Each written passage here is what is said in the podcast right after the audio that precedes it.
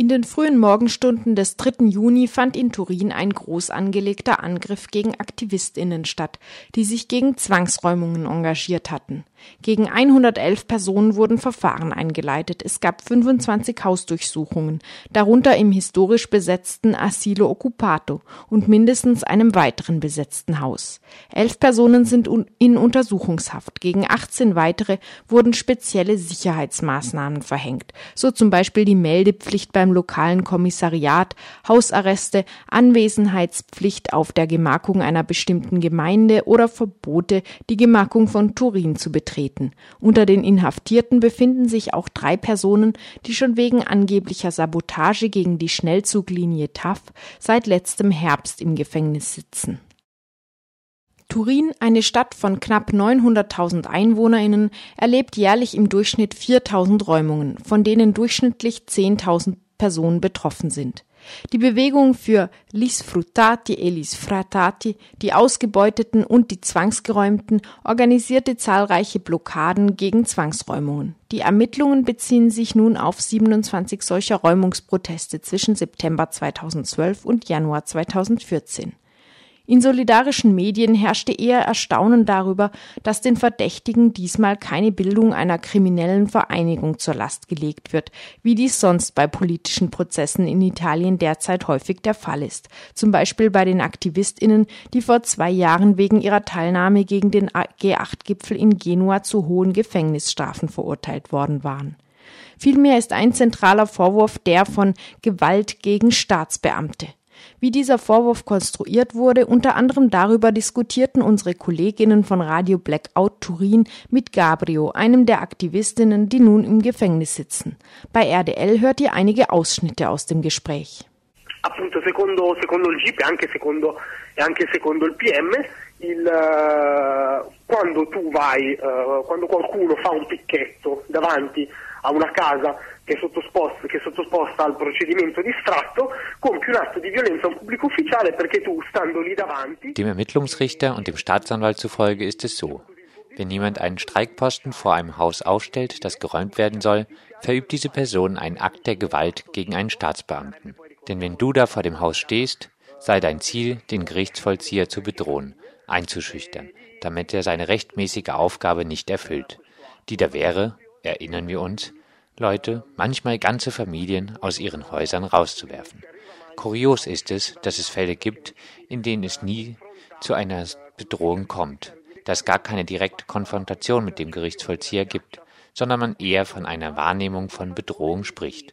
Daher gibt es in der Akte Fälle, in denen sich die Leute schon früh morgens vor den Türen der räumungsbedrohten Häuser trafen, sie mit Müllcontainern und Gittern blockierten, sich also außerhalb des Hauses verbarrikadierten, um die Polizei an der Räumung zu hindern. In diesen Fällen, in denen es keinen Kontakt zu dem Gerichtsvollzieher gab, denn der Gerichtsvollzieher kam erst gar nicht vorbei, spricht man dann von Wahrnehmung einer Bedrohung.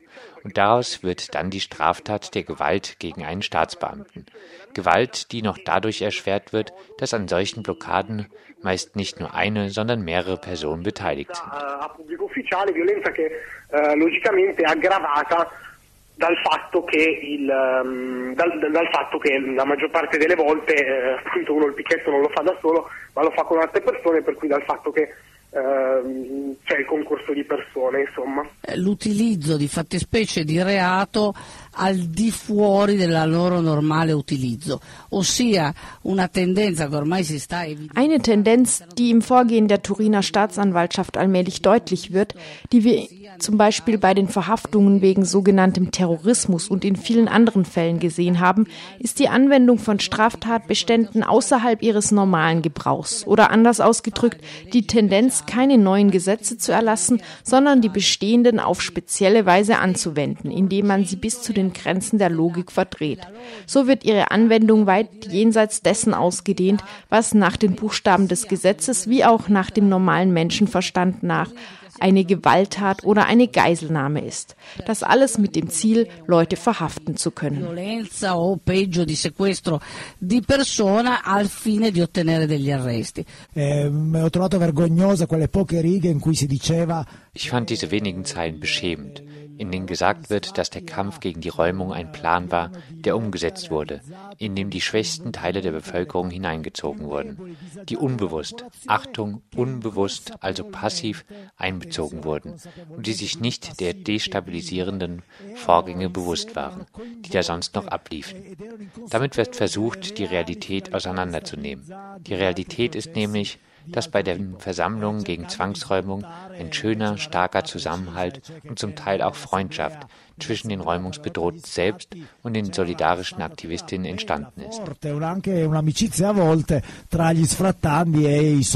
Secondo me poi anche questa cosa qua rilevante vedere che all'interno degli indagati c'è gente che, eh, voglio dire che noi, nel senso gente che... Meiner Meinung nach ist es da auch wesentlich zu sehen, dass unter den Tatverdächtigen auch Personen sind, die wir in unseren Stadtvierteln getroffen haben, die mit uns für das Recht auf Wohnen gekämpft haben und die sicher keine politischen Aktivistinnen sind. In dieser Ermittlungsakte sind mindestens 20 Bewohnerinnen des betroffenen Stadtviertels enthalten all'interno di questo faldone ci siano, so, almeno una ventina di, äh, di persone che, che vivono in questo quartiere. 111 Verfahren wegen Protesten gegen Zwangsräumungen in Turin. Ihr hörtet Ausschnitte aus einer Studiodiskussion von Radio Blackout, dem freien Radio von Turin. Am morgigen Samstag findet dort aus Protest gegen die Repressionswelle eine Demonstration statt. Eine erste praktische Reaktion fand schon am gestrigen Donnerstag statt. Ein neues Haus mit 41 Wohnungen, das 2011 geräumt worden war, wurde wieder besetzt.